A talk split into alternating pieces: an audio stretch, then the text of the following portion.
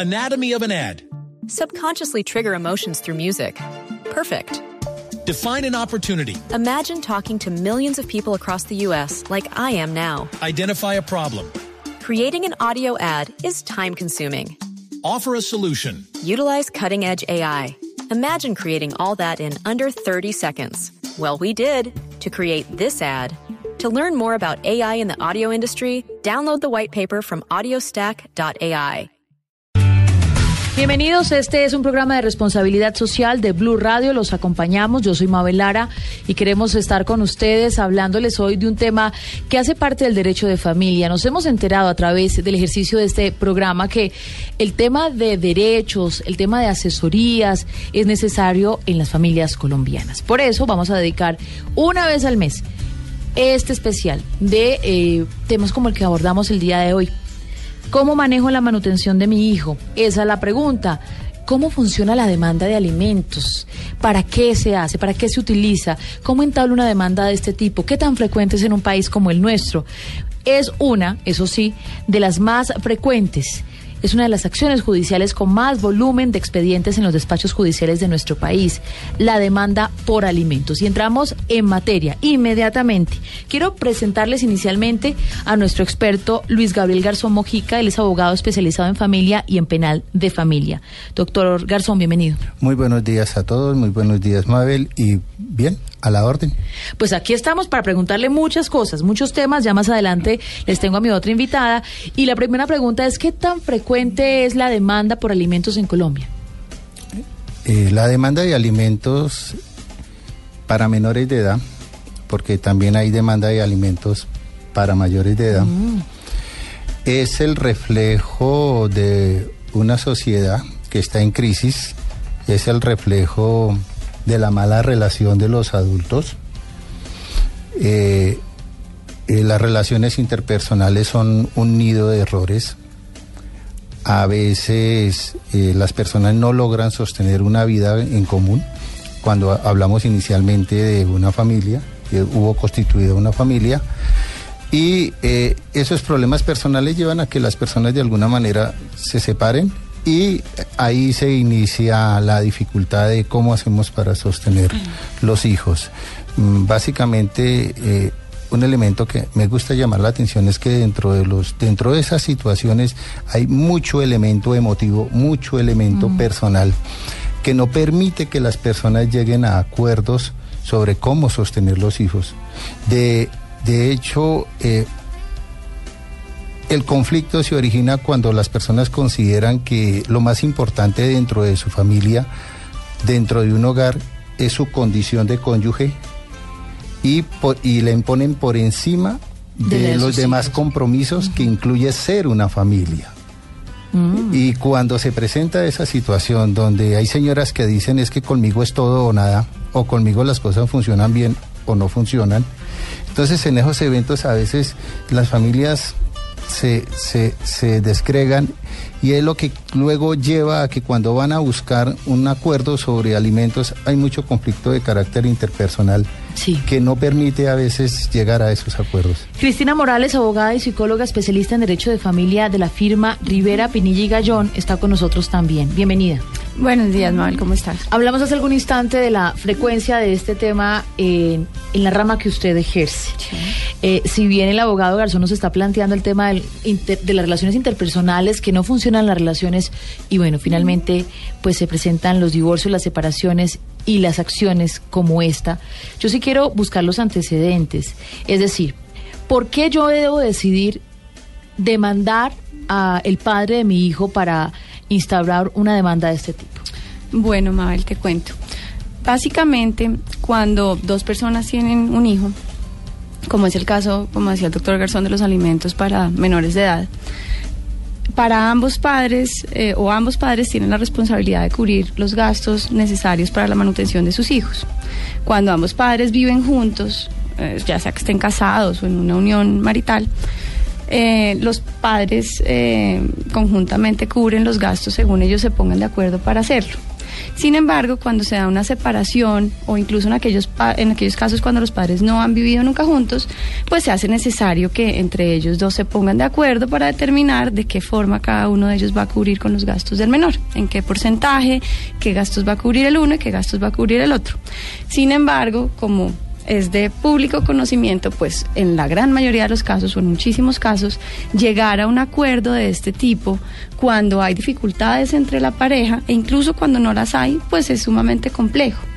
Entonces es en aquellos casos en que los padres no logran ponerse de acuerdo sobre cómo establecer esas responsabilidades económicas para con sus hijos, en donde en principio se hace necesario establecer o iniciar un proceso para la fijación de una cuota de alimentos. Hablamos de menores de edad. Sí, señora. Si estoy conviviendo con, con mi pareja y no está cumpliendo con esas responsabilidades que ustedes me están planteando, debo eh, ponerle la demanda. Pero si mi hijo no está reconocido, si yo soy una madre soltera y lo he asumido, como lo han asumido tantas madres colombianas, ¿qué, ¿cuáles son las, lo que me indica a mí que tengo ese derecho como mamá? Bueno, lo primero es que la obligación de alimentos eh, respecto de los hijos se da cuando los hijos han sido reconocidos. Entonces, si tú eres una madre soltera de un niño que no tiene padre o que no ha reconocido a su hijo, pues lo primero es iniciar otro tipo de proceso, que es un proceso para establecer la filiación, es decir, para determinar quién es el padre del niño. Ya una vez se ha establecido esa filiación, pues ahí sí proceden los procesos para, para fijar cuota de alimentos, ya que de lo contrario, pues no, no, no tendrías derecho exigirle a esa persona que todavía no ha sido legalmente eh, establecida como el padre del niño para que, para que pague sus, sus alimentos. Claro, doctor Garzón, ¿siempre debe buscar a un abogado? Bueno, mira, agregando algo importante en relación a lo anterior es lo siguiente. Siempre ha estado la discusión si la cuota alimentaria se debe fijar desde el momento en que la sentencia lo declara como padre porque también se podría decir que ha sido papá toda la vida, ¿sí? Así jurídicamente lo sea hasta el momento de la sentencia. Hoy en día es claro que eh, los alimentos se, se, empiezan a cubrir desde la primera demanda, desde el momento de la demanda.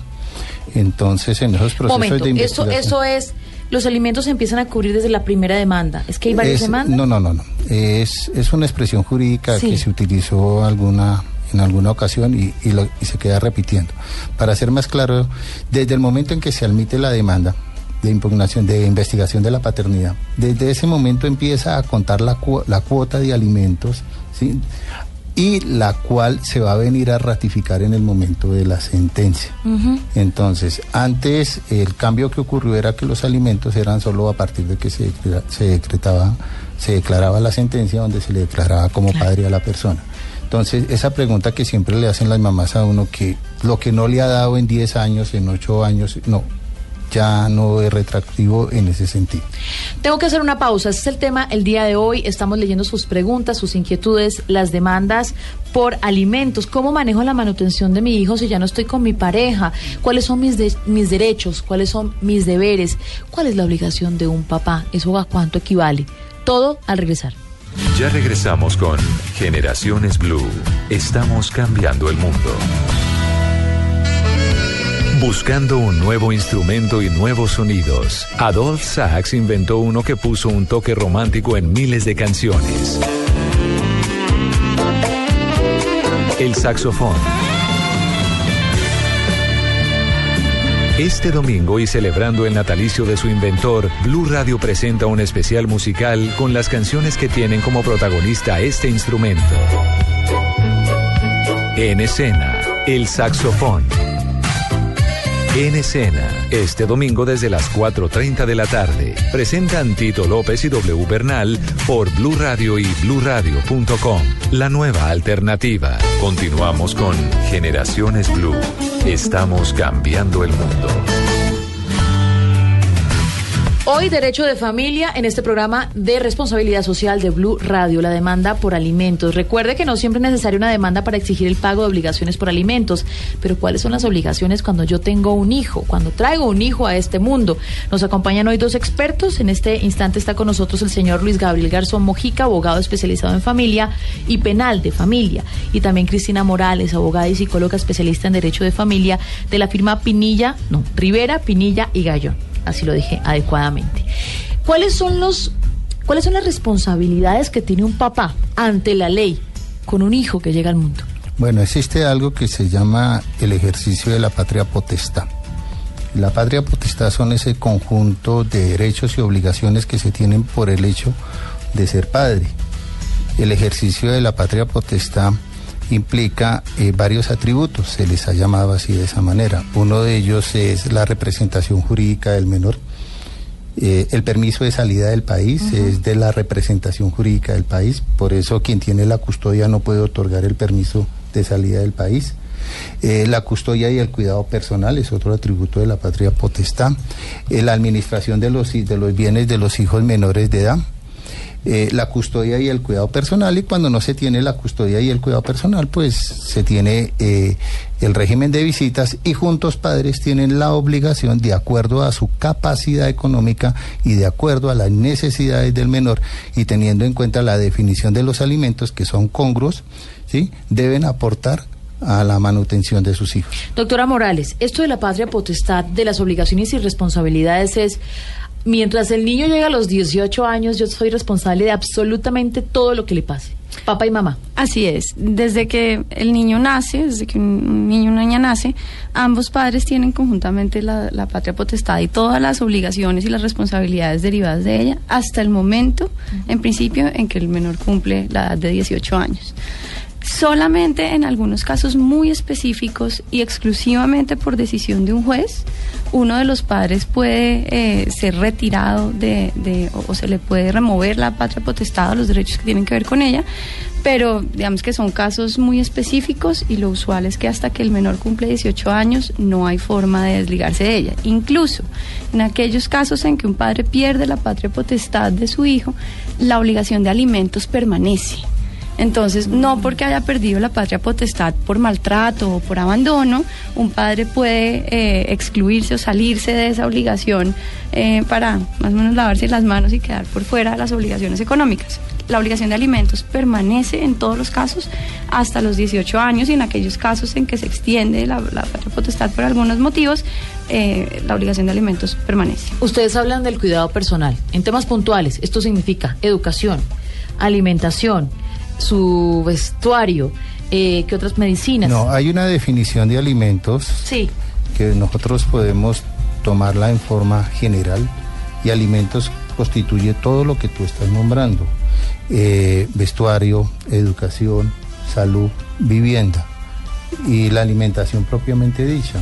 Todo eso constituye alimentos y haciendo algo de claridad al tema, los alimentos en principio la ley los establece hasta los 18 años, pero por desarrollo jurisprudencial de uno de los artículos del Código Civil, donde se dice que hasta que se otorgue profesión o oficio, hoy en día la jurisprudencia nos ha llevado a que los alimentos se deben sostener hasta los 25 años de edad, siempre y cuando siga siendo hijo de familia y se encuentre estudiando. ¿25 años ya no es muy grande?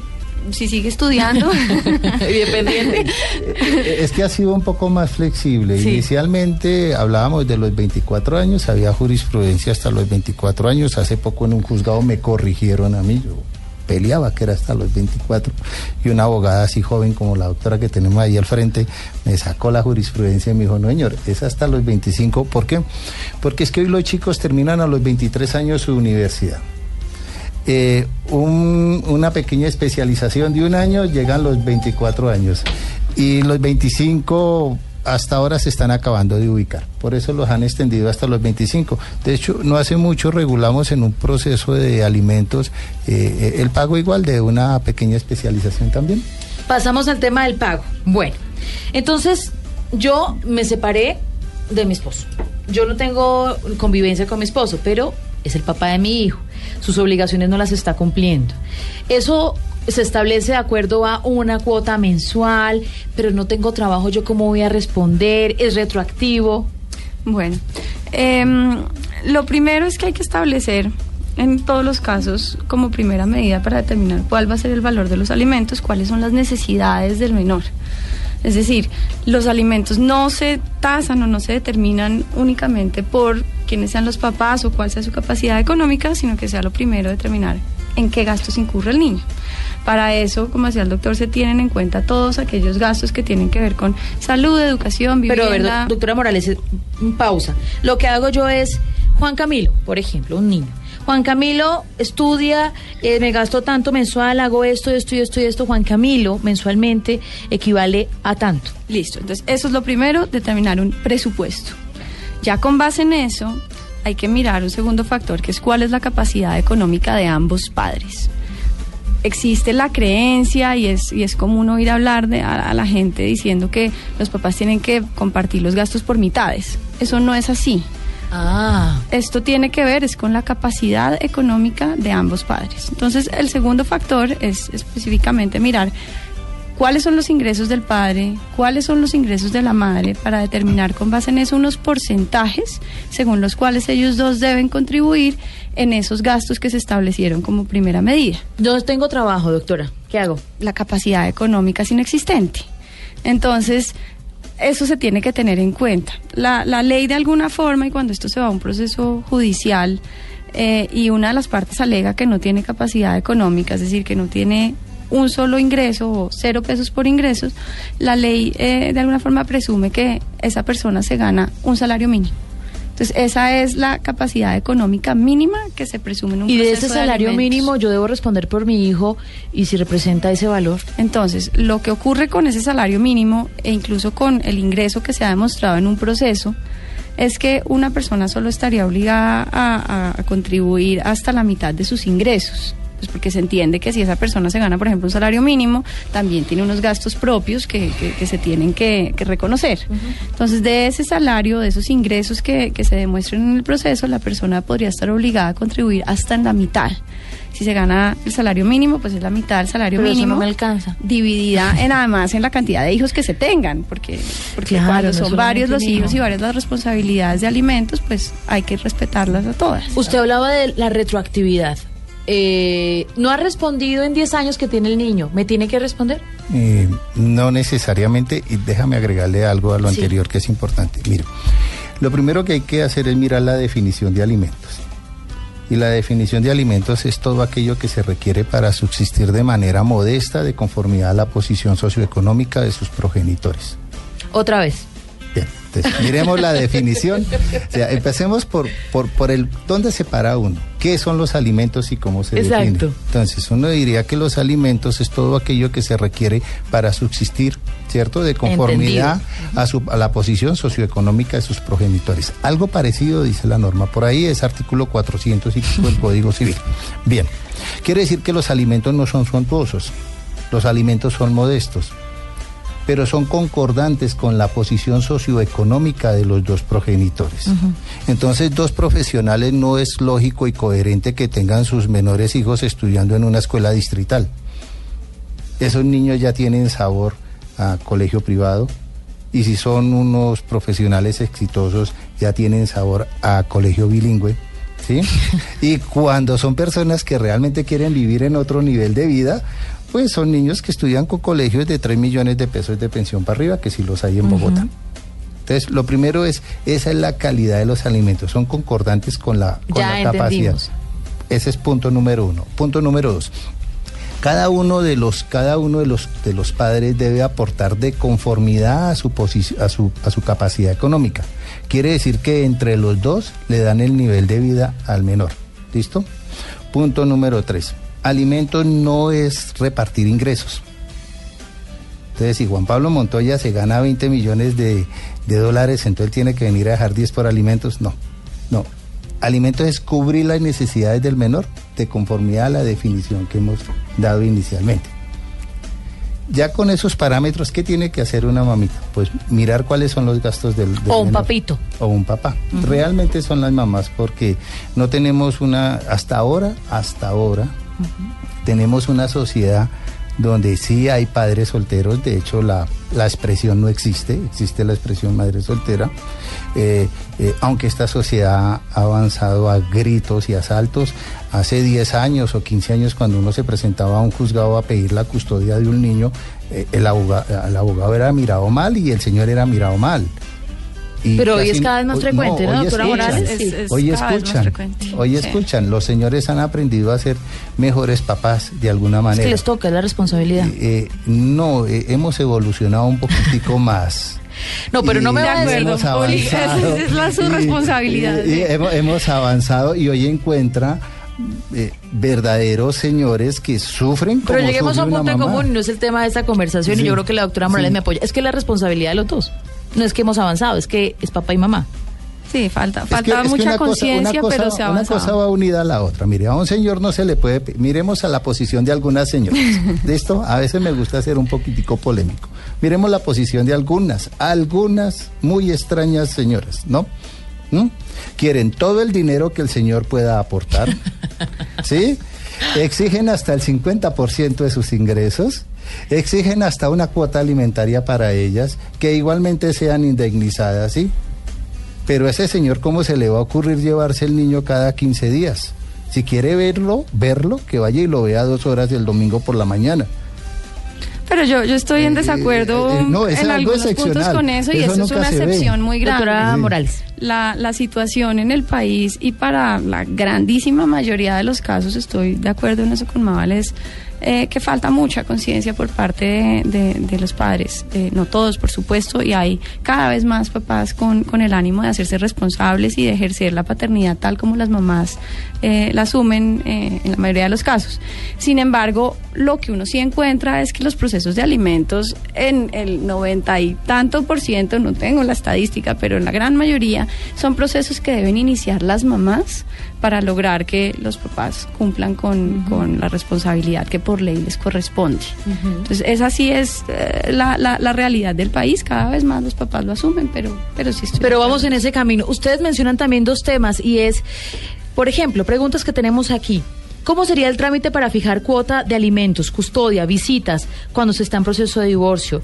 Si yo cumplo con la cuota de alimentos y no me dejan ver a mi hijo, ¿qué puedo hacer? Yo gano el mínimo y debo saber cuánto me corresponde pasarle a mi hijo, hija, mensualmente. ¿Cómo lo hago? Preguntas muy sencillas, simples en este programa de responsabilidad social de Blue Radio. Estamos hablando del derecho de familia. Hoy el tema es demanda por alimentos. Debo mantener a mi hijo. ¿Cómo manejo la manutención de mi hijo cuando ya su papá, su mamá no está? Volvemos. Ya regresamos con Generaciones Blue. Estamos cambiando el mundo. Mamá, si me escuchas, reza para que yo pueda caminar y esta gente me ayude. No se ven techo, no se ven árboles, no se ven nada. Totalmente. Este viernes 13 de noviembre en Blue Radio, los recuerdos de la avalancha que dejó más de 25 mil muertos en Armero, Tolima, tras la erupción del volcán Nevado del Ruiz. palos y piedras y, y por ahí un resto de niños llorando con pies partidos, brazos y que no pueden andar. Por allá están Tres décadas después recorremos sus calles, recordamos sus víctimas y las advertencias que no fueron escuchadas. Entonces Armero quedaría prácticamente cubierto, como se ve en el mapa que entregué. en- Este 13 de noviembre, después de las 10.30 de la mañana, solo en Blue Radio y bluradio.com. Adiós, madre. La nueva alternativa. Continuamos con Generaciones Blue. Estamos cambiando el mundo. Hablando, escuchándonos, conociendo, capacitándonos y también implementando lo que nos da la legislación colombiana en el tema de derecho de familia. Hoy estamos hablando de manutención de mi hijo, de mi hija, como padre de familia, demanda por alimentos y nos acompañan dos expertos en el tema, el doctor Luis Gabriel Garzón y la doctora Cristina Morales. Primera pregunta, nos la formulan nuestros oyentes. Necesito asesoría para demandar el padre o madre de mi hijo, ¿por qué no responde económicamente por él?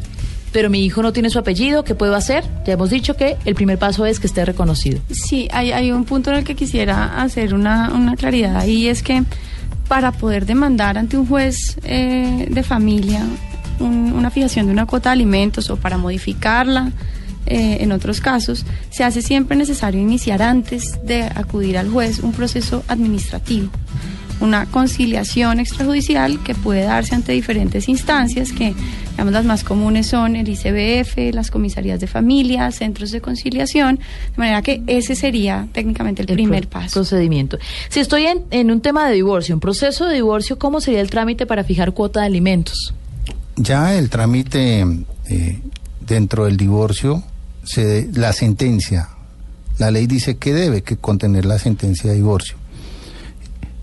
Es Pero, debe- 444. pero, y dentro pero de debo la estar sentencia- divorciado, divorciada No. para empezar el trámite. No, no, no, no. Mira, Mabel, es así. En un proceso de divorcio, la ley dice que debe contener la sentencia de divorcio.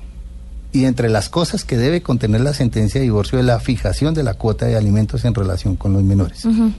De hecho, la ley quedó el vacío del régimen de visitas y hay jueces que no regulan el régimen de visitas dentro de la sentencia de divorcio. Entiendo. Entonces, dentro de un proceso de divorcio que se define custodia, régimen de visitas, alimentos e igual el estado civil de las personas que se declara el divorcio.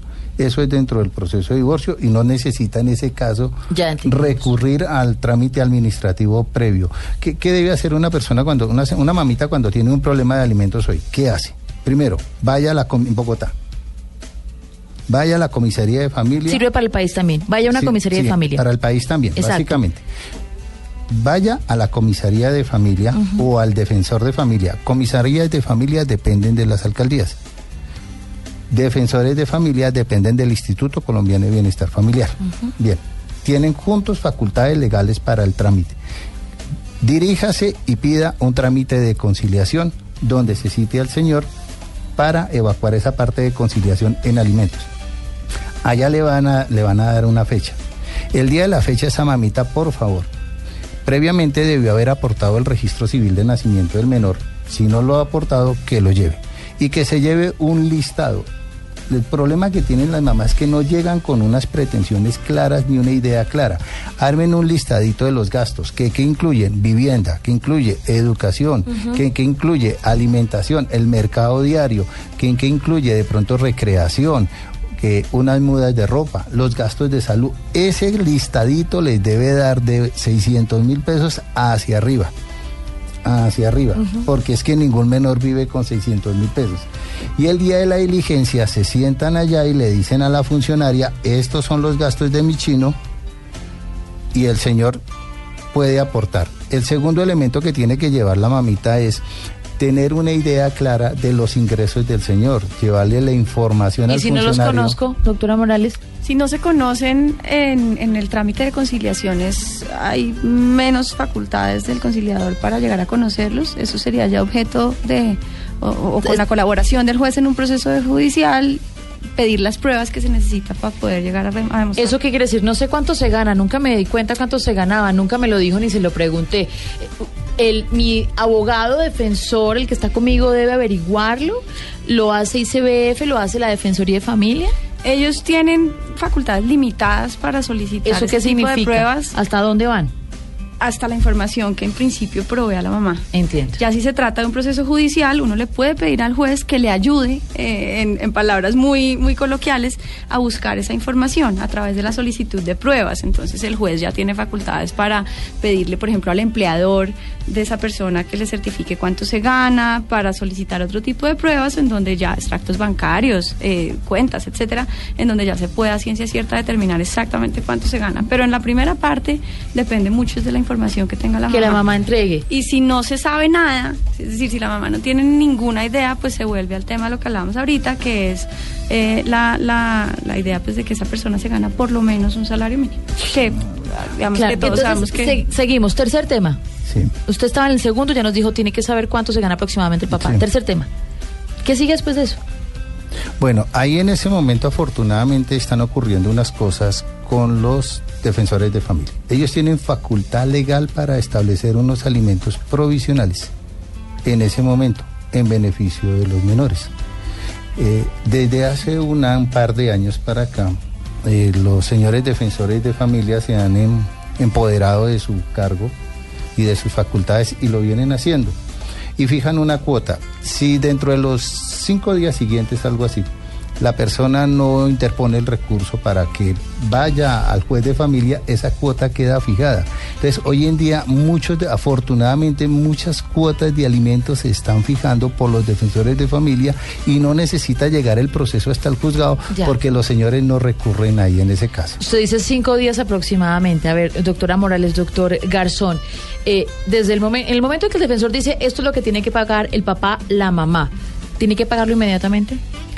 Cuando se establece la cuota, en el mismo acto en el que se establece, ya sea en una conciliación o sea en un proceso judicial, eh, se fija la forma de pago, la, la forma y, y los periodos en los que debe cumplir ¿Eso no es mensual? con el abogado. Entonces, en principio es mensual. Sí. Entonces se dice, por ejemplo, debe pagar tanto dinero dentro de los, por decir algo, cinco días, primeros cinco días del mes. Y ahí es cuando surge la obligación de esa persona para empezar a pagar como se ha establecido en esa, en esa sentencia o en ese acto de conciliación. Em, lo que pasa es que también ahí viene la segunda parte del problema, que no es solamente llegar a la fijación de la cuota, que es una primera medida, sino lograr que la persona cumpla. Entonces, esa, bueno, ese es otro asunto, ese, ese, ese tiene que ver ya es con el cumplimiento de, de- de- en el pago, en donde si existe la voluntad por parte del papá o de la mamá que ha sido obligado en cumplirlo, pues todo marchará bien. Sin embargo, en muchísimos casos lo que se encuentra es que se fija una cuota, pero no se da eh, el segundo paso, que es el cumplimiento. Para eso existen otro tipo de procesos eh, que son los que están, eh, los que se establecen para que la persona se le obligue a cumplir. Ya, ya me van a hablar de esos otros procesos, porque también conocemos las historias y tengo aquí en el listado de preguntas eso de, ¿y si no cumple qué? Exacto. Si dejó de, si pagó un mes, dos meses, pero dejó de pagar, ¿qué pasa? Tengo en línea a Jaime Garbancera Rodríguez, abogado de la dirección del ICBF, él es especialista en Derecho Administrativo y Derecho de Familia. Doctor Garbancera, ¿cómo le va? Eh, buenos días, muy bien, gracias. ¿Qué tan frecuente es la demanda por alimentos en Colombia? Bueno, eh, debido a los índices tal vez de ciudadanos que acuden aquí al Instituto Colombiano de Bienestar Familiar, eh, la demanda es alta, ¿cierto? Es algo recurrente y que sucede pues en, situaciones en las cuales eh, se trata de familias de escasos recursos por lo general, eh, como un principio general. Hace rato teníamos aquí una discusión sobre papás o mamás. El modelo colombiano es más mamás instaurando la demanda a los papás.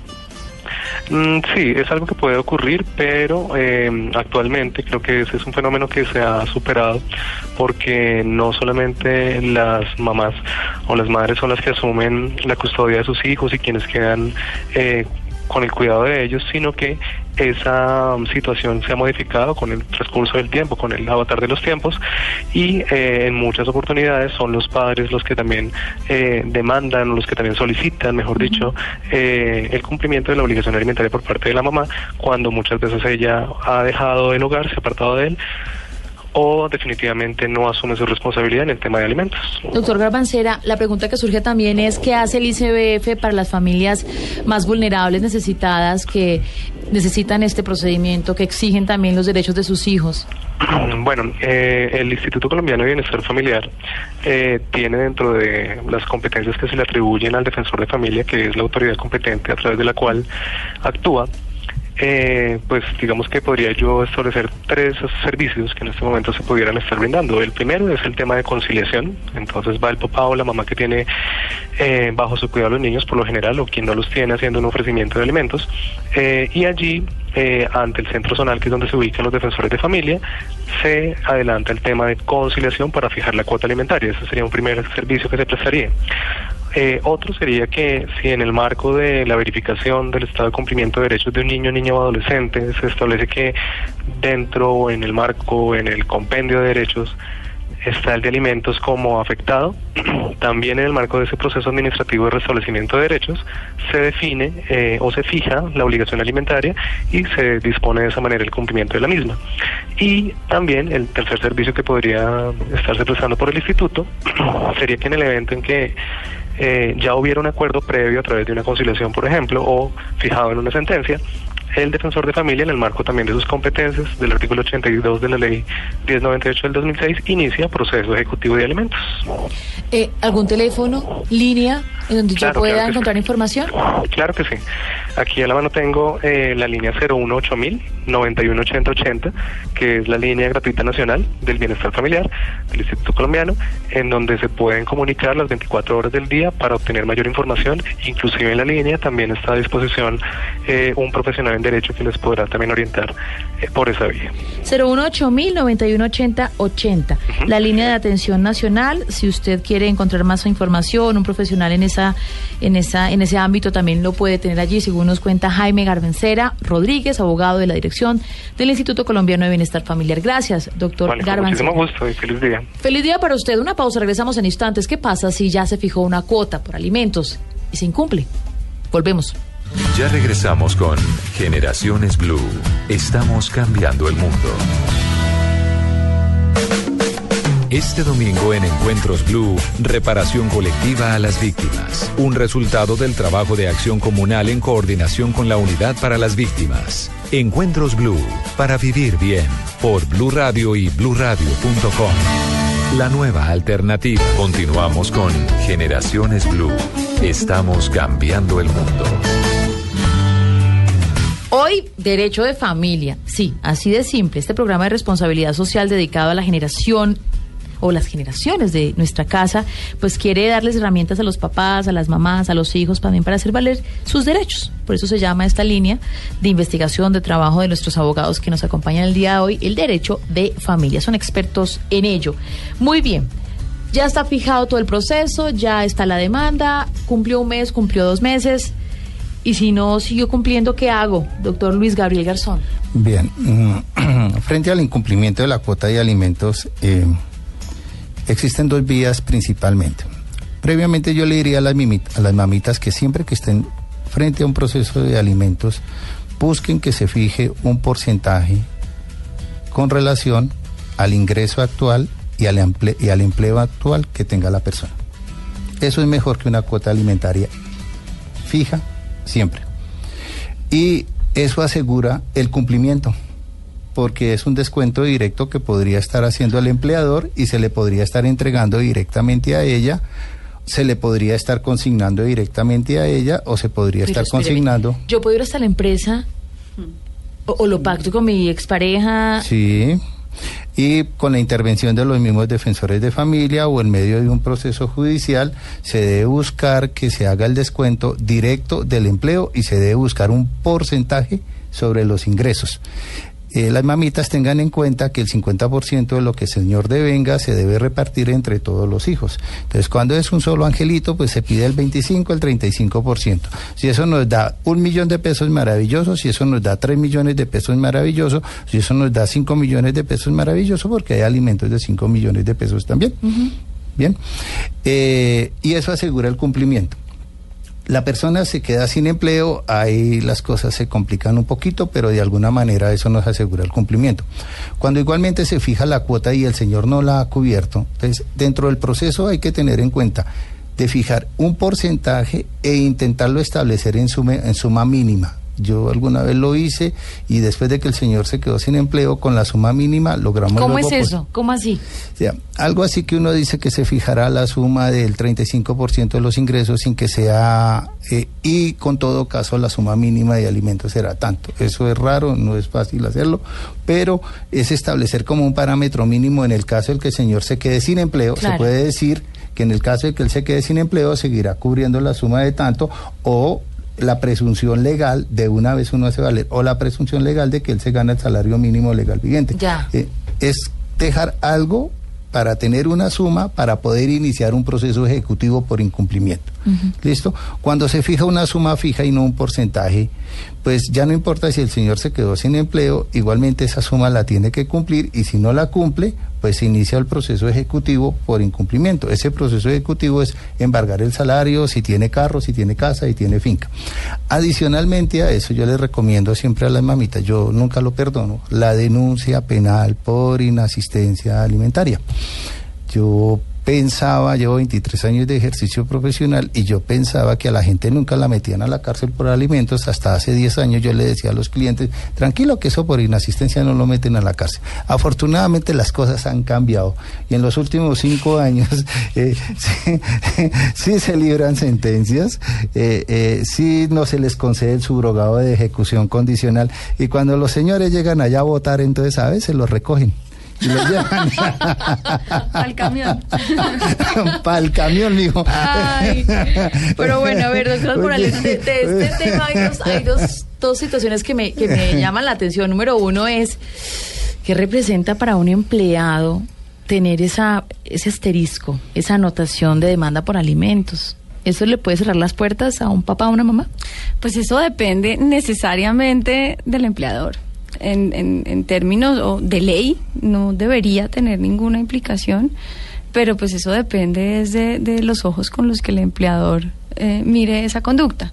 Por supuesto que el hecho de que hayan tenido que llegar hasta un juez y que haya sido el juez el que ordene que se embargue una parte del salario, pues algo dice sobre la conducta de esa persona, o por lo menos sobre la dificultad que tuvo para establecer eh, esa cuota de alimentos. Entonces, yo no te podría decir en términos generales que eso le va a cerrar puertas, o que va a ser mal visto, o que va a quedar como una tacha en su hoja de vida, porque no, no Depende, hacerlo, pero, eso depende. Pero si hay unos detallitos, mira. mm, muchas veces uno formula, yo lo hago, ¿no? Formulo el proceso de alimentos porque él conlleva en sí, de entrada, el impedimento de salida del país. Sí, tengo entendido incluso que salía y también entrada. Si usted llega y No, tiene si demanda llega lo recibe. Exacto. Y Entre. a la cárcel o. ¿Sí? Entre, sí, si tiene sentencias. Pero uno, yo formulo las demandas. y cuando el señor me llama a mí un domingo bravo, salido de los chiros, que es que me voy para la superespecialización al superpaís del mundo. Entonces yo le digo, señor, estoy ocupado, nos vemos mañana en la oficina y vaya haciendo cuenticas que plática debe por alimentos porque esto lo arreglas con plata. ¿Sí? Y rapidito miramos la forma de que usted se pueda ir a hacer su viaje y que no tenga sus inconvenientes.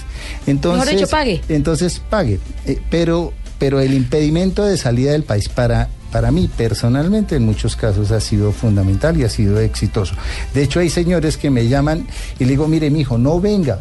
No puede venir a visitar a, sus, a su tía o a su abuela o de pronto si se le ocurre visitar a su hijo, no venga porque es que no va a salir y no lo voy a dejar salir porque usted tiene impedimento de salir de salida del país. Entonces, muchas veces he solucionado el problema antes de que venga el señor porque Muy sabe bien, que no se... Otro elemento que se tiene en cuenta es que eh, eh, en algunos asuntos de contratación, también la- el proceso de inasistencia alimentaria y hoy en día se puede llevar a las centrales de riesgo lo que tiene que ver con alimentos. Entonces, eso influye en el crédito Bueno, de las personas. y como nosotros estamos hablando de prevención y se me acabó el tiempo, a ver, doctora Cristina Morales, ¿cómo hacemos para no llegar hasta allá? Pues todo se resuelve con la voluntad de negociar y de cumplir con las responsabilidades que la ley le da a los padres y a las madres cuando tienen un hijo. Entonces, si lo que se busca es evitar llegar a un proceso judicial, por supuesto que lo que se debe intentar es siempre el diálogo, la conciliación entre papá y mamá con pretensiones razonables, que como decía el, el, el doctor Garzón hace un rato, pues muchas veces sí se encuentran personas pidiendo las millonadas como ocurre en las películas, eso no, no pasa, uno debe tener unas pretensiones que sean aterrizadas, que en realidad resulten de hacer un cálculo de las necesidades que tiene el niño y que tengan en cuenta la verdadera capacidad económica de las partes. Con base en eso, si ambos eh, tienen la voluntad de negociar, pues se puede evitar un proceso que además de difícil es sumamente desgastante en la parte emocional para la familia, pone muchas veces a los niños en la mitad, que es lo que uno quisiera evitar en todos los casos. Entonces es, es un tema de, de actuar de manera razonable y buscando siempre proteger al niño y, sus, su, su bienestar en últimas. que es el principio fundamental y sobre todo el interés de este programa. En Generaciones Blue entendemos que los derechos de los niños están por encima de otros derechos a tener una vida adecuada con todas sus garantías y por eso invitamos también a la maternidad responsable y la paternidad responsable. Me tengo que ir, les quiero agradecer a ustedes dos por acompañarme el día de hoy. Cristina Morales, abogada y psicóloga, especialista en Derecho de Familia de la firma Rivera Pinilla Gallón y también está con nosotros Luis Gabriel Garzón Mojica, abogado especializado en familia y en penal de familia. Eh, gracias a los dos por estar con nosotros aquí. A ti, muchas gracias por la Que invitación. vuelvan, que nos den temas. Sí, señora. Me pregunto una mamá antes de despedirlos. Y si... Porque pasa, ¿no? Pasa, usted me estaba diciendo ahora, doctor Garzón, ya listo, estoy pagando mi cuota y todo, pero no me dejan ver a mí. Eh, es que eso quisiera agregar, mire, parte del problema se soluciona. En un principio decía que el problema era porque había mucha emotividad en esa situación. Yo les digo a las mamitas, oye, no hagan el trabajo solas, no tienen por qué hacer el esfuerzo solas. Al único ser humano que no necesitan pedirle un favor en relación con sus hijos es al progenitor. Del resto a la misma mamá, a la misma abuela hay que decirle, mami, ¿será que será que tú me puedes ayudar? Y me... No, en cambio al Señor sí se le puede decir, necesito que me ayude con tal cosa. Entonces yo les digo a las mamitas, no hagan el trabajo solas. Y la mejor forma de no hacer el trabajo solas es dando todas las oportunidades para que los señores sean papás.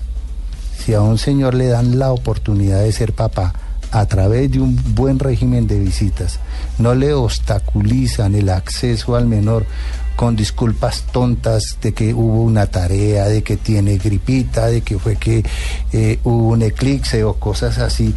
Esos señores aprenden a ser papás y haz de cuenta que un señor después de que tiene una niña de 15 años al pie, que la ha tenido por visita de 10 años, que ha vivido con él en los periodos de vacaciones y los fines de semana, esa niña pide lo que quiera y el señor da lo que ella pide y ahí no va a haber dificultad de alimentos. Entonces, el, el principal problema que yo encuentro es esa mala relación entre los adultos, finalmente. Conciliación. Un llamado a la conciliación entre los papás. Los derechos de los niños están por encima de los adultos. Así de sencillo. Nos vamos. Muchas gracias. Gracias a ti. Y los invitamos a otro programa de derecho de familia, de responsabilidad de esta paternidad, maternidad. Hijos pensados, hijos traídos al mundo, soñados, anhelados y protegidos. Pase lo que pase en las parejas. Gracias por estar con nosotros. Los leemos en las redes y los oímos. Chao. Generaciones